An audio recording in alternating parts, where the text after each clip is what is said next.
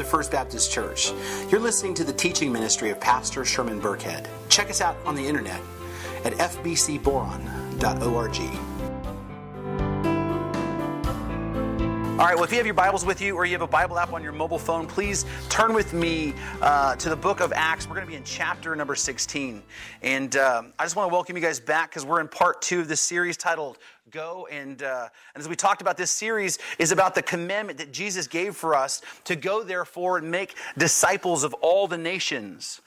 Um, that he said that we're, we are to go and make disciples of all the nations, baptizing them in the name of the Father and the Son and the Holy Spirit. And so this series is about this text in the Bible that we refer to as the Great Commission. And as we talked about last week, the Great Commission and evangelism and, and disciple making is not just for a select group of gifted people who are in full time ministry. The Great Commission is about us all. We were all called to get involved in the Great Commission. We all, every one of us, have a part to play. Uh, because what we what we come to understand about this text is that the imperative in this phrase is not so much the, the word go, as in go and street witness or go into other countries as a missionary or, or go preach at some big rally. Even though those things are, are relevant ways to share the gospel, instead the emphasis in this text is on disciple making. And the emphasis of the Great Commission is making disciples or, or Christ followers. You see, evangelism is just only the very first part. Evangelism is the very beginning of the process. It's not the goal itself. The goal is to bring people into a saving knowledge of Christ and then help them become a, a, the, a member of the body of Christ and then help them to follow Christ in the things that he commands for all of us to do. And so, and so if we're successful, if we successfully do that, then disciples, we would make, we would actually then in turn go out and then do the same thing. You see, evangelism, um, when you think about it, it really is, is about addition, okay? It adds people to the church, but discipleship, discipleship is about multiplication because discipleship is about Christ followers learning how to create more Christ followers. And that's the whole point of the Great Commission. And, and every single Christ follower has a part to play in this. We all, every one of us, have a part to play in the Great Commission. And that's what we talked about. We talked about that you know what would happen if every person in this congregation would go out and make just one disciple right? If they would just help one person come into a saving knowledge of jesus christ if they would help just one person to get plugged into the local church if they would help just one person take seriously their walk with god and become a disciple of christ how would that change our church and our community you see, not only would it double the size of our congregation like instantly, it would radically change our community because we would be turning out, you know, a 50 or 60 more new Christ followers out onto our community, storming the gates of hell. And so, because of that, your homework last week then was for you to go out and, and to commit to doing your part in this. I mean, we all understand that's what God's calling us to do. What we are asking you to do is just to commit yourself to getting involved and helping one person, at least one person, become a disciple of Christ. And so, if you missed last week's message, I want to encourage you to get caught up. And the way that you can do that actually is a couple different ways. Uh, you can actually get caught up either by going to our SoundCloud page or our church website. And you don't have to write that down because it's actually in your bulletin. Um, but you can actually listen and download the message. And either way, I just want to encourage you to get caught up because it's, it's because what we're doing is we're building off of this previous message and we're going to continue to build. And this is an important part of, of following Christ. Now, um, now that we've come to terms with the fact that we have all, every one of us, been called, you know, into the Great Commission, and that we all have a part to play in evangelism and, and disciple making, the question then we need that we need to turn to is how. That's the question we we kind of left for for this week. How do we do that? How do we make disciples? How do we evangelize? Because we talked about the image that so many of us have when it comes to evangelism or going out, you know, and, and, and sharing the Great Commission or, or, or you know participating in the Great Commission is going out and street preaching or knocking on doors or, you know, and inviting people to, to church and, and, you know, inviting people to um, evangelistic uh, services or, or, rallies. And many of us think of carrying like a pocket full of snazzy Bible tracts and going, you know, and, and you know, to, to, every person you see and, and, trying to create a conversation with a stranger that you meet in the mall to, uh, to share Jesus with them. And don't get me wrong, those things are certainly ways to do that. And, and I think that, that they're important and they're relevant. And I think that people should do them at the right time because I don't think that they're the most effective way to evangelize and to share Jesus. And it's not simply, you know, that, that, there's anything wrong with it. It's just, it's they just simply, they're just not as effective, you know, they're not as effective way to bring someone into the saving knowledge of Christ to help them become a disciple. I mean, again, you know, I'm not against, you know, you know, knocking on doors. I'm not against that. All right. It's just the problem is the vast majority of people will not begin to follow Jesus based on the words in the pamphlet of a stranger. It's just, it doesn't happen very often. And, and really in America and in the Western, in the Western world, the data bears that out. In fact, there was once a man who went to every single home game, you know, for, uh, uh, for a particular university, and he would stand in the parking lot and he would witness to everybody that would come by. And he would pass out tracts, you know, in every home game for years and years and years. This guy would do this. And somebody finally asked him, say, hey, you know, you, I see you here all the time. I mean, and, you know, praise God, but how many people have come to, to the Lord since you started doing this? And he said, one. One. All that work, that time and energy, and one person you know, get saved. And before you go, well, wait a minute, well, you know, one person getting saved is worth that effort. I'm not arguing that. That's not what I'm arguing. Okay? I'm not saying he shouldn't continue to do what he's doing. I'm not saying you shouldn't join him and do, and do the same thing. What I'm saying, though, is there are vastly more effective ways to share Jesus. And I'm going to encourage you to learn those first before you spend time doing what this guy did. Because if God calls you you know, God's called you personally to go out. You know, if He calls you to street witness and He calls you to go out and do those things, I'm not going to get in the way of that. You know, I, am going to encourage you. You know, you go where God leads you. But I believe with all my heart that God wants you to be as effective as you possibly can be with your, with your time. And that God wants you to reach the maximum amount of people that you can in this lifetime for the message of Christ. And so, what I want to talk about over the next few weeks are the most effective ways to do that. I want to give you the tools so you can go out and do your part in the Great Commission as effectively as possible. Now, if you want to go out and street preach, great. All right? Do that. In fact, I, you know, come talk to me. I'll be happy to, to help you get started in that. And if, if going door to door, you know, and, and, talking to people, inviting them, you know, is your thing, then absolutely do that. In fact, you know what? Guess what? In, in the next few weeks, we're going to get our invitations in for our Christmas musical, and we're going to actually, as a, as a church, go out and canvass the entire community. I'm going to give you a stack of those things, and you can go knock on as many doors as you want to. Just give me a couple weeks, and we'll set that up. Okay? I mean, if you want to do that, that's if that's what you want to do, great. You know, I'm not going to stand in the way of somebody wanting to do these things. But over the next few weeks, we're to we're going to concentrate and talk about the most effective ways in which you can go and share the hope and the healing of Jesus Christ with those people that are around you. And, so for today, what I want to begin with is I want to begin by sharing with you a story from the book of Acts. And this story that we're going to look at is, is in, we're going to look into the ministry of perhaps the most prolific evangelist um, ever known. He is absolutely the most influential evangelist that has ever walked the face of the earth. And he's probably single handedly the most res- person responsible for spreading Christianity throughout the Roman Empire and by extension through the rest of the world. In fact, we're probably here today because of the work that this guy did like 2,000 years ago.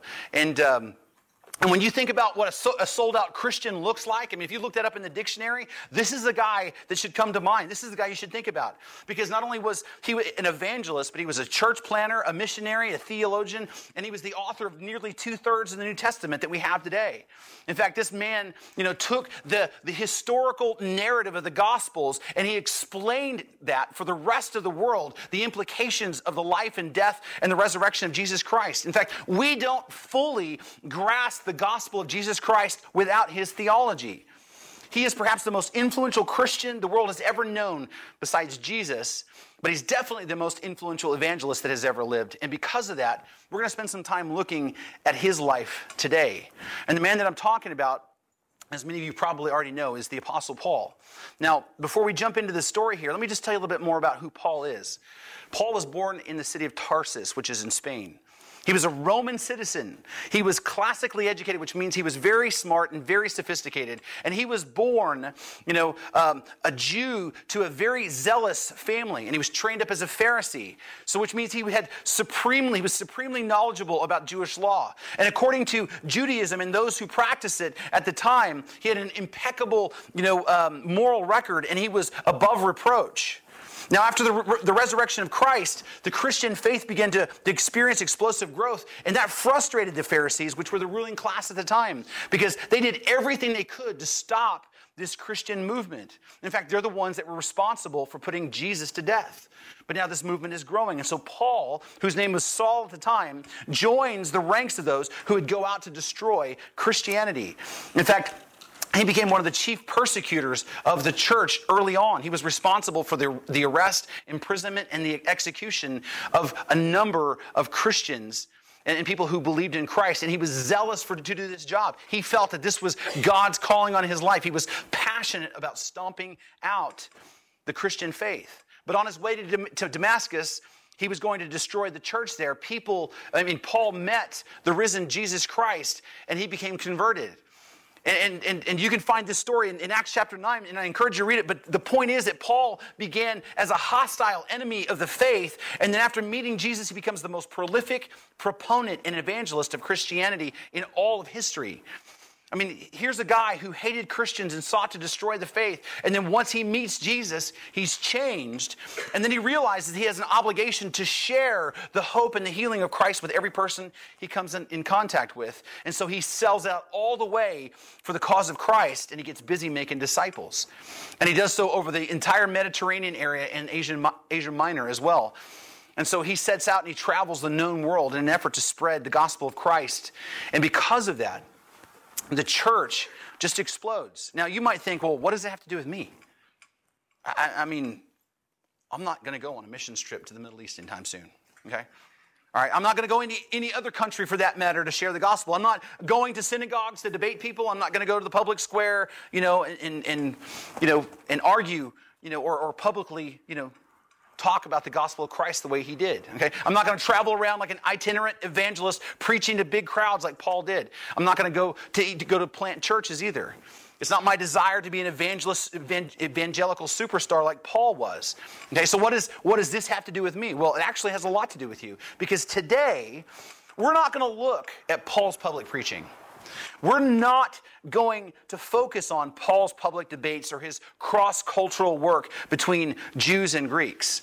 We're not going to talk about any of that. In fact, we're not going to focus on Paul's public activities at all. Instead, we're going to actually focus on his more private life and his private activities.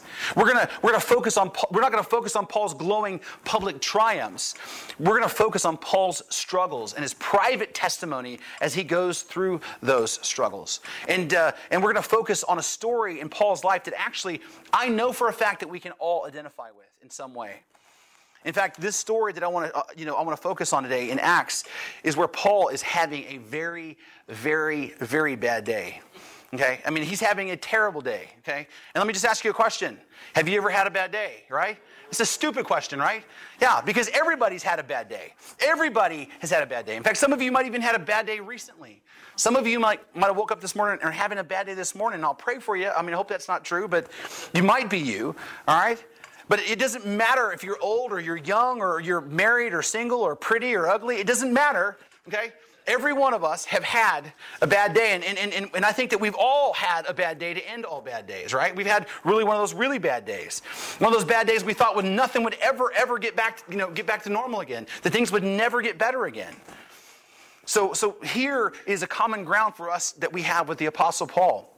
We have all had bad days. And in this story, Paul is having a very, very bad day. In fact, we picked that story up in Acts 16, beginning in verse 16, and it reads this way.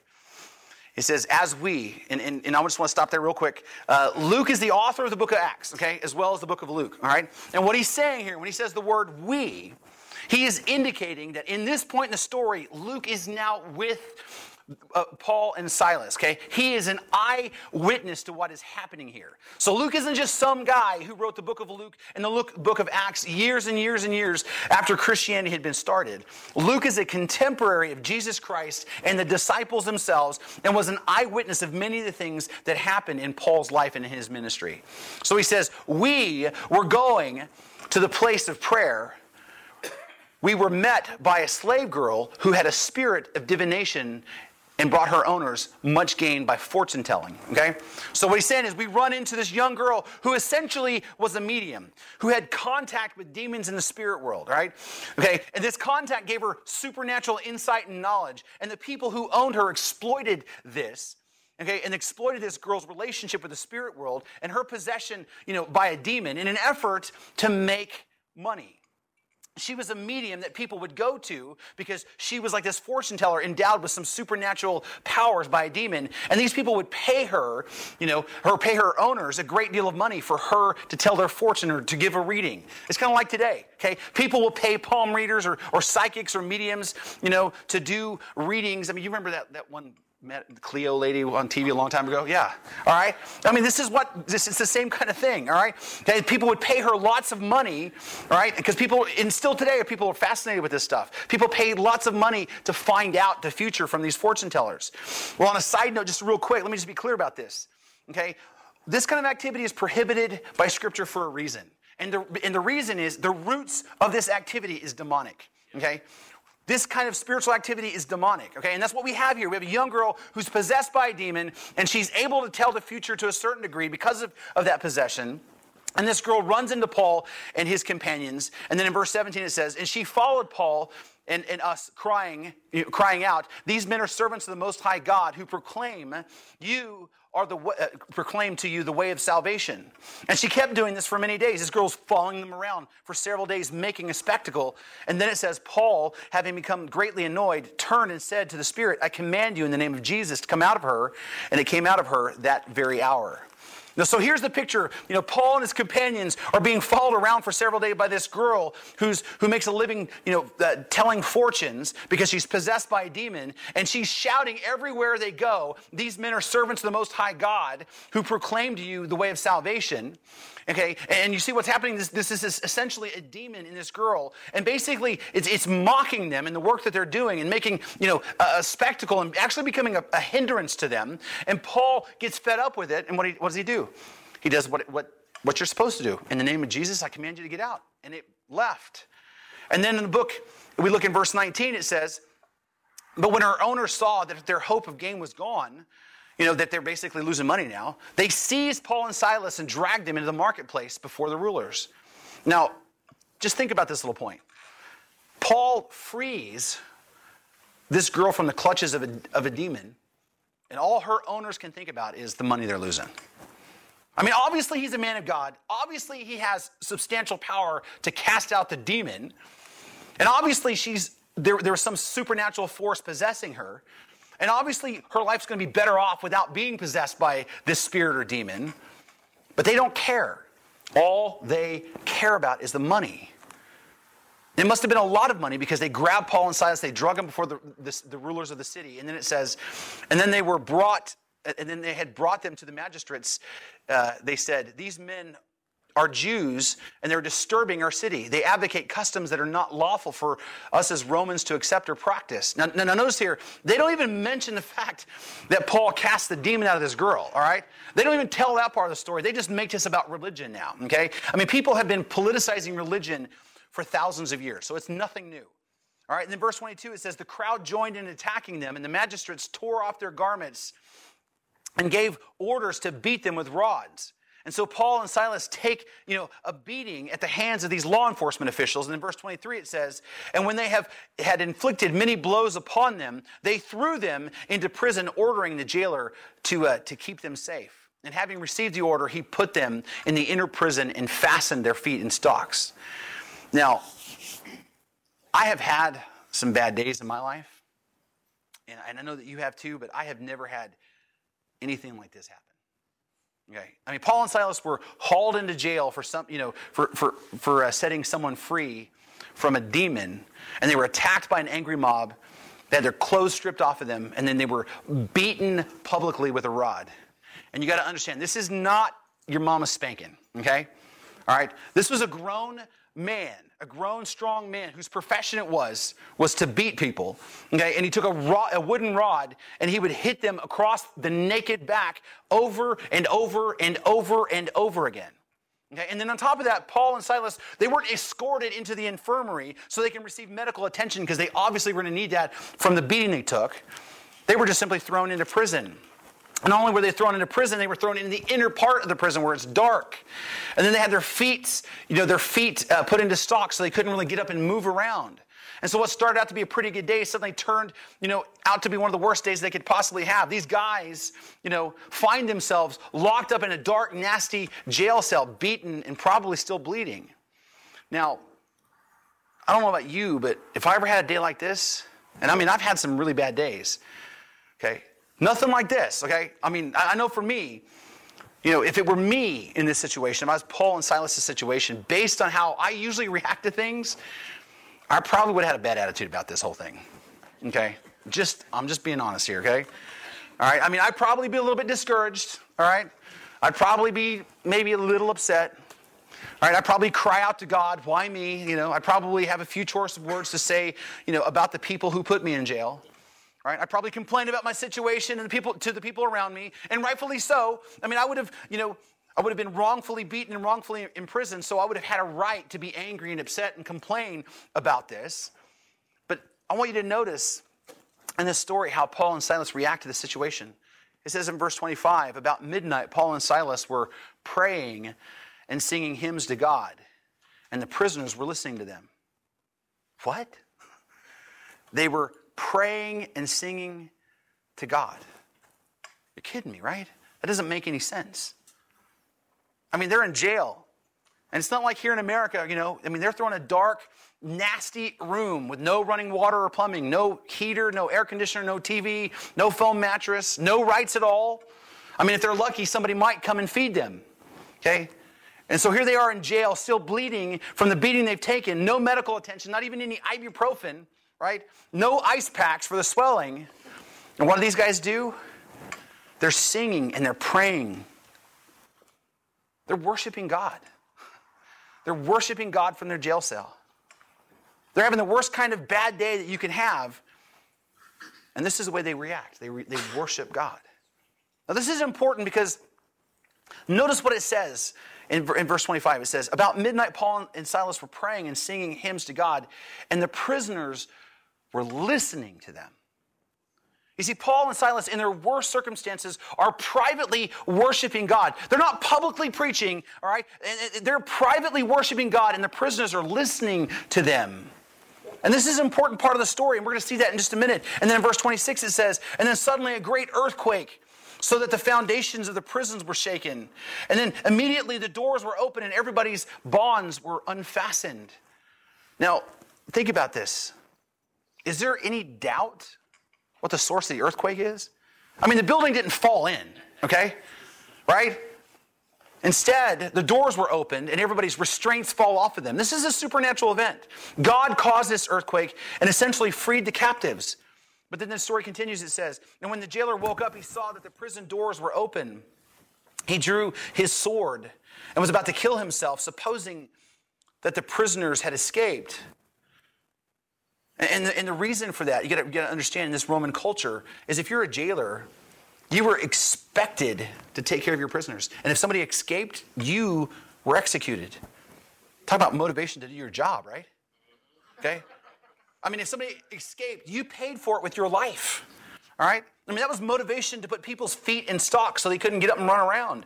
Okay? Because if a prisoner left, your life was over. Your boss's job at that point, you know, wasn't to give you a pink slip, was to call, you know, right? His job was to kill you, right? I mean, talk about a rough work environment. I mean, I mean, no grievances there, right? So, so the jailer knew what was going on. All right? I mean, I mean, and he knew what was going to happen to him.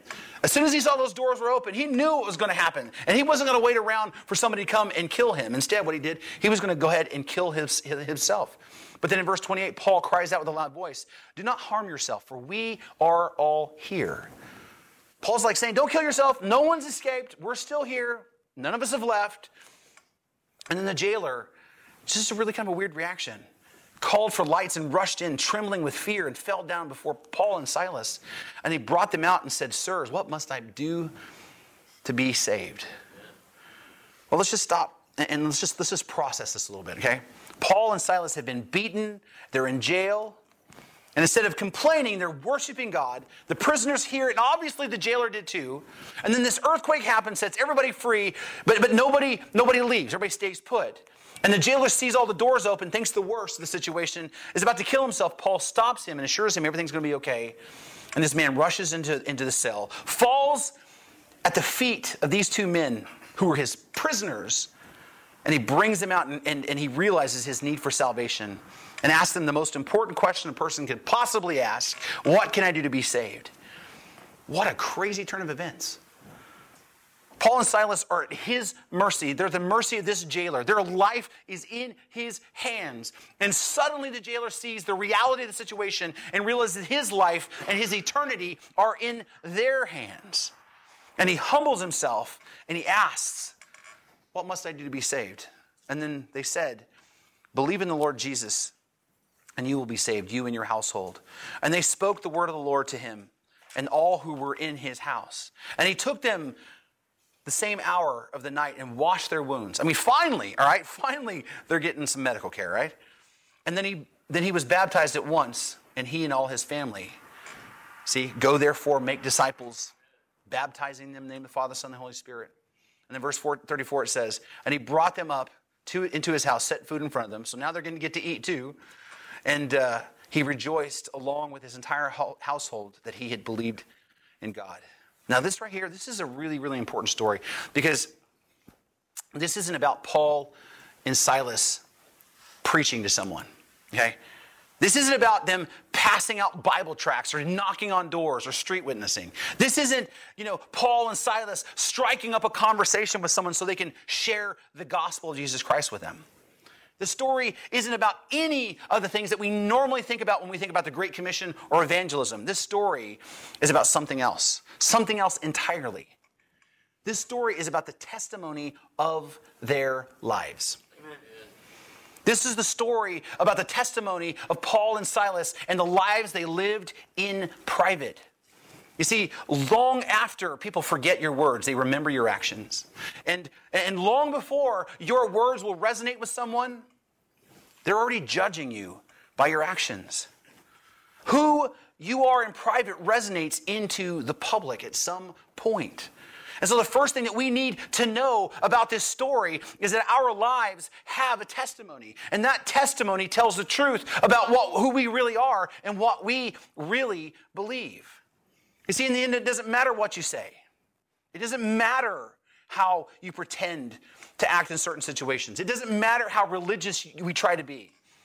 What really, really matters is the testimony of our lives, the testimony of our lifestyle.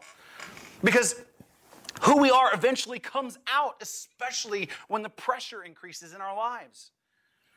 And this is important for us to understand as we think about the Great Commission and our role in it. Because the greatest tool that you have at your disposal when it comes to being part of the Great Commission is the testimony of your life. It can be your greatest tool, it can also be your greatest weakness. Because the truth is, if you're going to influence, okay, you're only going to influence so many people by what you say.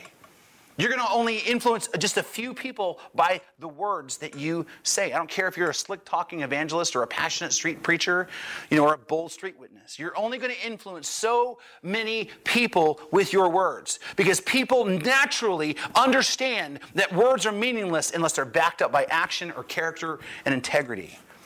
Words essentially are meaningless without those things. In fact, Mark Hall, the lead singer of Casting Crowns, wrote a song called Life Song. And this, is, this song has the idea that, that your life is a song that should be sung out to the Lord. And he wrote these words He says, Empty hands held high, such small sacrifice. If not joined with my life, I sing in vain tonight. See, it, the point is, it doesn't matter how religious you are, it doesn't matter how well you observe rituals, it doesn't matter how well you participate in religious activities. If my life isn't in concert with what I claim to believe, I'm wasting my time. Your life is a testimony. For good or bad, your life testifies about who you are and what you really believe about God. And that testimony has more influence when it comes to, to doing your part to make disciples than anything you could ever say. And that's exactly what happens here in the story. In fact, if you, you look a little bit closer, Paul is not in a synagogue where people are listening to him. All right? He's not in a public square debating philosophy. Paul's not in a small gathering, you know, ministering to believers. Paul and Silas are in a hostile environment. They're prisoners who have no influence in jail.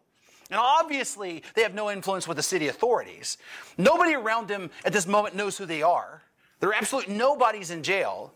And, and if there was a time that you're actually going to let your hair down and actually be yourself, that would be a good time to do it. I mean, there's nobody there around to impress. There was nobody, you know, to pretend for anymore. But as we talked about, these two men didn't complain, which we would expect them to do. They didn't plead their case that they were wrongfully imprisoned. In fact, we find out a little bit later on in the story, Paul is a Roman citizen, and it's actually against the law for Paul and his companion to be beaten and put in jail without a trial because he was a Roman citizen. And he could have protested and, and, and, and, and claimed his rights from the beginning, but he doesn't do that. But instead, he endured the beating and he was thrown in jail. And while no one important or influential um, was around for the cause of Christ was looking, while no one was around, while they were in this hostile environment, they didn't gripe, they didn't cry. Instead, they worshiped God. They worshiped God. You see, Paul and Silas didn't have to tell anyone that they were sold out for Jesus. They didn't have to say, oh, yeah, I'm, I'm all about Jesus. Okay? It was obvious by their lifestyle. It was obvious by their behavior. They didn't have to say, oh, yeah, you know, I love Jesus. Yes, I do. I love Jesus. How about you? All right? Their actions in the darkness of their jail cell screamed it out loud for them. And guess what? Everyone around them noticed. They noticed that these two men were absolutely sold out for the cause of Christ, which leads me to the second thing we need to take from this story. If you're going to do your part for the Great Commission, you just need to go ahead and sell out. You need to be sold out for Jesus. You need to be sold out for the cause of Christ. We need to sell all the way out. We need to stop holding certain things in our lives that we don't want to give up. We need to be completely sold out for Jesus in a way that can be seen even in the darkest circumstances, even in our worst of days. And we talked about this a few weeks ago. Being sold out for Christ is the whole point of the Beatitudes that we found in Luke where Jesus says, Blessed are you who are poor, for yours is the kingdom of God.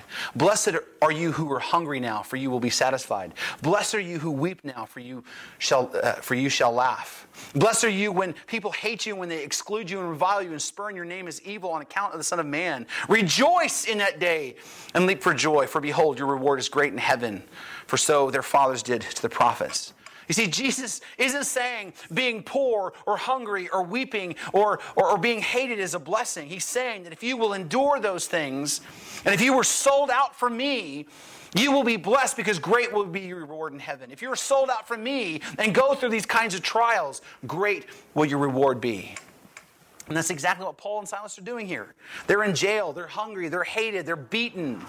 Instead of complaining, they're, they're worshiping God. They're worshiping God in their struggle. And they do that because they are sold out. And it's obvious to those around them that they're sold out. Everybody knows it. You see, the reason why you need to be completely sold out for Christ is because your life and the way that you live it when you're sold out for Christ is a huge influence on everyone everyone around you. It influences your family, your friends, your coworkers, your neighbors, your associates, even your enemies, and even people that you come in contact in your daily life. Being sold out for Jesus will have a huge influence on everybody around you, and they will notice it. And because people will notice that, that influence that comes from that will give you the ability to then effectively share Christ. Because it's not about your words, it's also about your actions. You're not just talking the talk, you're actually walking the walk. Being sold out gave Paul and Silas an audience, and people were paying attention to them. Why? Because the prisoners and the jailers had already seen lots of people cry. They already seen lots of people complain and protest and plead and curse while they're in jail. That was normal.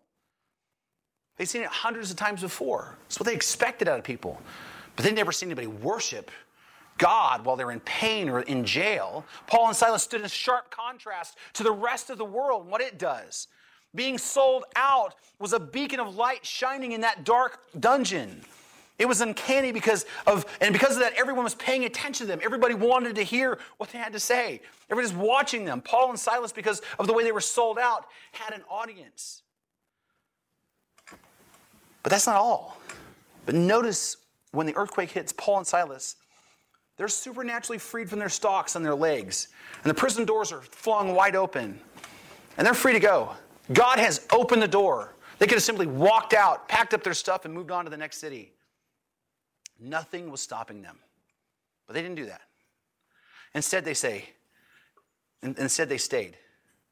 Now, the question we have to really ask, and, and that's what you have, you have to do when you approach the Bible, you have to ask questions all the time. Why? Why? Why? Why would they do that? Why? Well, the reason why they would do that is found in Paul's urgent cry to the jailer. You see, the jailer was about to commit suicide because he thought everybody escaped. But Paul cried out in a loud voice, Do not harm yourself, for we are all here. You see, the reason why Paul and Silas didn't leave is because being a Roman citizen from that culture, he knew what would happen if he left. He knew that it would cost the jailer his life. And so they stayed. Paul stayed because he cared. Now, think about this. What did the jailer do for him? Nothing except lock him up. Nothing except put his stocks on his legs. And Paul didn't know him, he was a, he's a complete stranger. But Paul didn't leave the jail cell because he cared. Not only did he care, he cared more about someone else's life than his own. This is the part we have to understand. This is vitally important to understand in this text here. Paul cared more about the jailer's life than his own. He was more concerned about what would happen to the jailer than what, he, than what would happen in his own plight. Because the reality is, at this moment, the future was not certain. Okay, if you're in the first century and you're in a Roman in a Roman city, all right, in that culture, you get thrown in jail, you might stay there forever.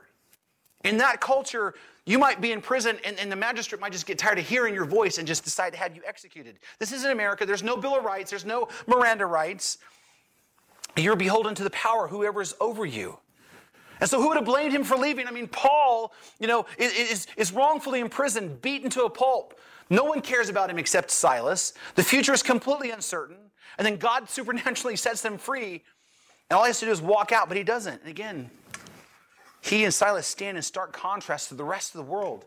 And he puts the interest and the well being of the jailer above his own. And that's the third thing you need to take away from this story. If you're going to do your part as a Christ follower to spread the gospel of Jesus, if you're going to have any credibility with anyone else, you must put their interest above your own. You must put the interest of other people above your own. You must count people more valuable than yourself. You and your interest must become secondary to other people and their interest.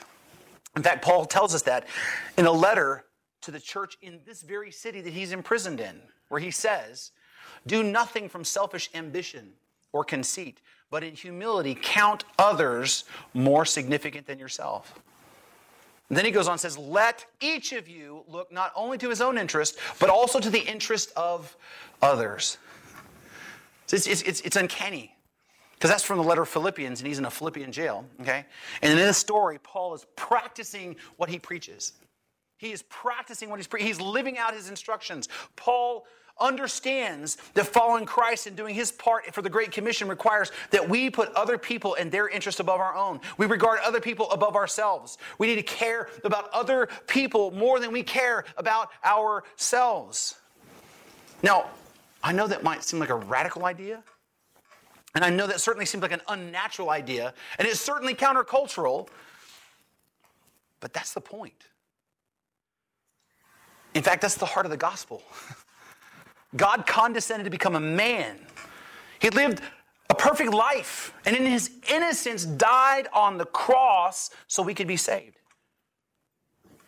Think about this God put your soul and your eternity above his own life and above his own pain.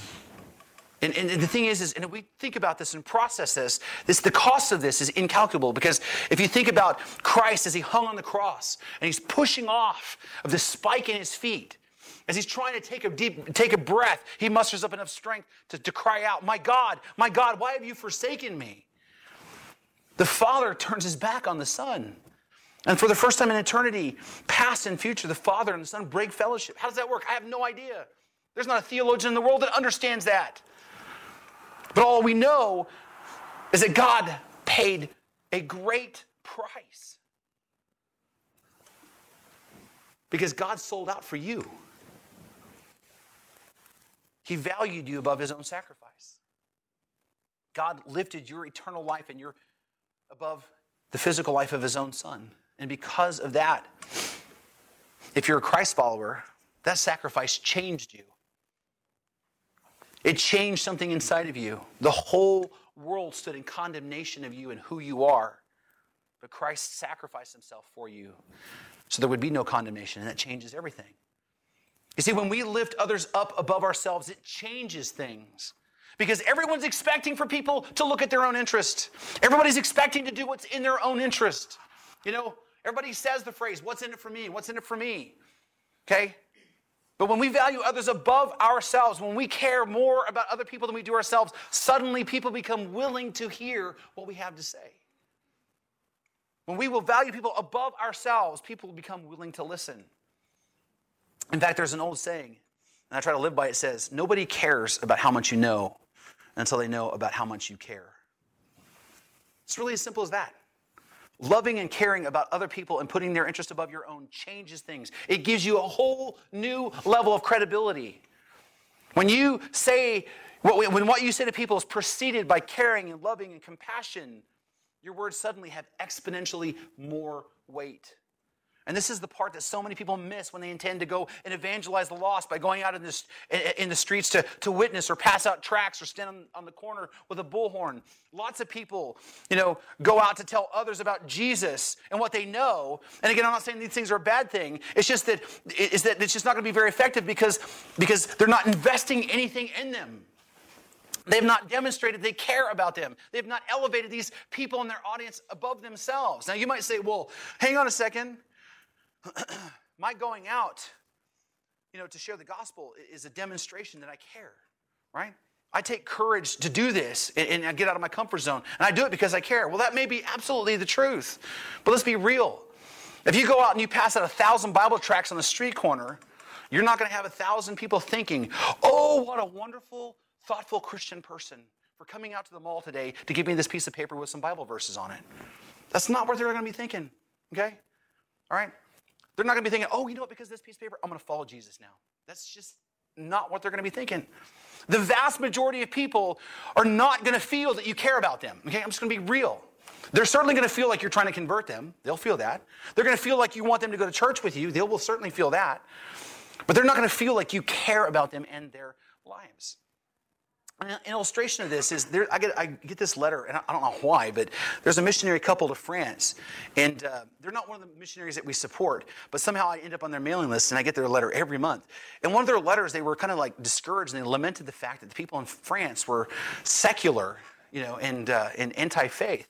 And they complained about how they were struggling to spread the gospel over there. And they talked about how they worked so hard passing out tens and tens of thousands of tracts, you know, week in, you know, day in and day out. But nobody was responding. And my thought was, have you tried to just go feed some people that were hungry and start there? You know, why don't you go visit some people that are in hospitals and offer to pray with them and love on them? Right? Well, why don't you work to help the poor and find a way to make life better for people in the community? Why don't you find some way to serve others as a way that, that you know that, that demonstrates the love of Christ, you know, to them? You see, people don't care about how much you know. They don't care about your faith. They don't care about your Jesus until they know how much you care. Caring about other people and putting them first gives you the right to speak into their lives. And that's exactly what happens in this story. Paul understands the score. He knows this guy is going to kill himself instead of having his boss come and kill him. Paul says, Don't do it. We're not going anywhere. Paul puts this jailer's life and his well being above his own. And look what happens. And the jailer calls for a light and he rushed, rushed in. Trembling with fear, fell down at Paul and Sil- before Paul and Silas. And he brought them out and said, Sirs, what must I do to be saved?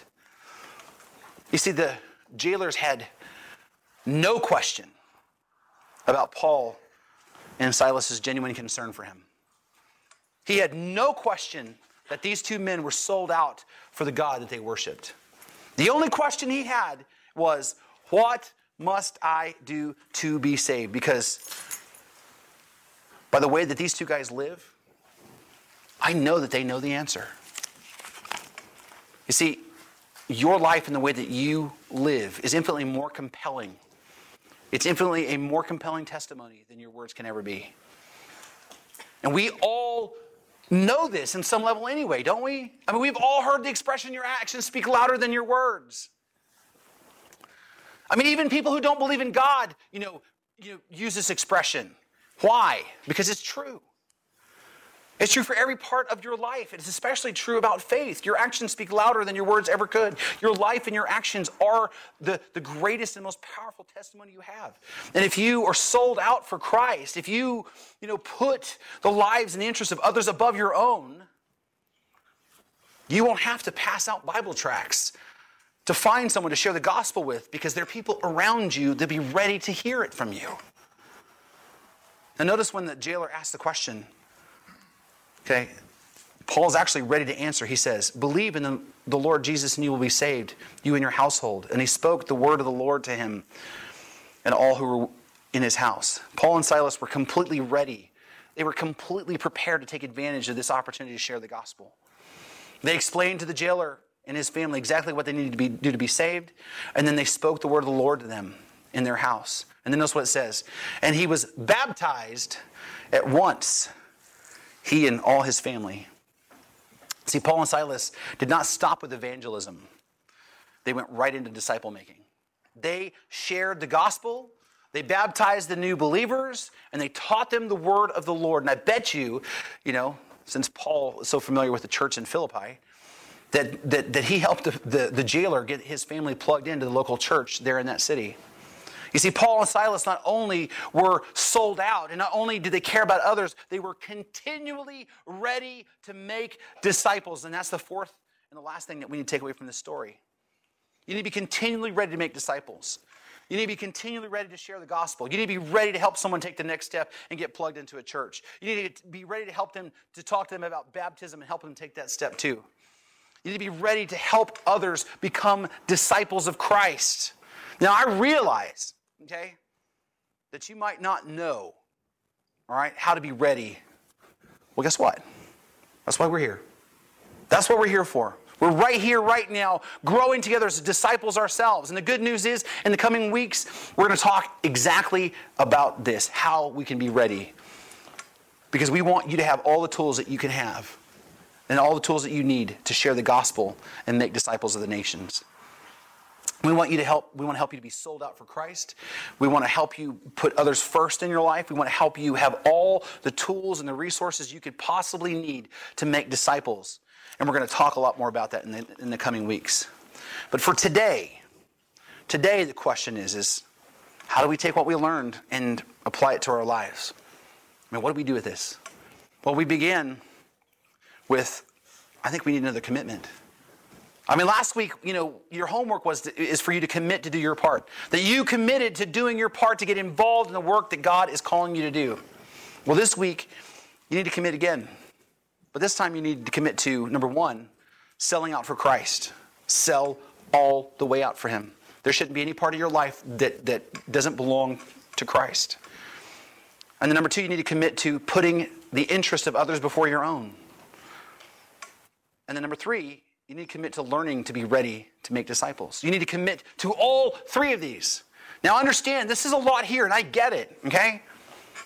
Okay, but here's the thing every one of you were called to make disciples, you were called to be a part of the Great Commission. And these three things are absolutely, they will give you the best shot at fulfilling your part in this. This is the very best way to reach the lost. The only question that you have left to answer is is the Christ who died to save you and the Christ who sold out for you so you could be free. Is he important enough and valuable enough for you to commit to doing these three things? That's the question you have to ask. Is Jesus worth the effort? Is he worth selling out for? Is he worth putting, you know, others above yourself for? Is he worth the work it's going to take for you to be ready to make disciples? That's the question that you have to ask yourself this week. That's the homework that you have. Let me pray for you. Lord God, we just we just thank you for your word and how sharp it is. Your word says it's sharper than two, any two-edged sword. That it just separates soul from spirit and bone from marrow. And Lord, I'm just I'm going to be honest. I'm going to struggle with this. I continue to struggle with this. You know, I want to sell it for you, and I work on that every day, putting others above my own, other interests above my own. That's where I struggle. I got a lot of things I'm really interested in. A lot of things that, that I really care about that involve me. And I struggle in that area right there to make others a priority over that. I want to grow in that, Lord. I desperately want to grow in that, Lord. I want to be passionate for your word and your name. And I want for people to see in my life what they saw in Paul and Silas a person who's willing to sell all the way out for Jesus and a person who is who is completely willing to put the, the interests in the life of other people above his own. And I pray that all of us would take that seriously. And I pray that all of us would get prepared, Lord, to share the gospel. We would know the word well enough to do that. And we would know how to lead people in, in, in, in, a prayer to be saved. And we would know how to get people plugged in and help them to become disciples and help them to get baptized, Lord. I just pray, Father, that this would be a time right now as we prepare, Lord, that you would use this series to stir our hearts to, to this, Lord, that we would, we would get serious about the Great Commission. And Lord, that, that this people, that this congregation would rise up, Lord, out of the apathy of what's happening in our country, would rise up and go out into the community and the, the, the world at large and make other disciples, Lord. And that our town and this church and uh, would, would be beacons of hope, Lord. And that people would, would see that like they saw the work of uh, Paul and Silas and go, what's going on there? How do we find out about that? How do we know this, God? I want your name to be glorified above everything else. I just pray, Father God, you'd do that. And I pray, Father, for all people that are here, Lord, I pray that you'd meet them where they need you. I pray, Lord God, for those who weren't here, that you'd bring them back safely here. I pray, Father, that in all things, word and deed, be glorified. Please, Lord. We love you. We praise you. In the name of Jesus, we pray. Amen. Amen. Thank you for listening. You've been listening to the teaching ministry of Pastor Sherman Burkhead. Check us out on the internet at fbcboron.org. And please consider partnering with us financially as we share the hope and the healing of Jesus Christ with our community and with the world.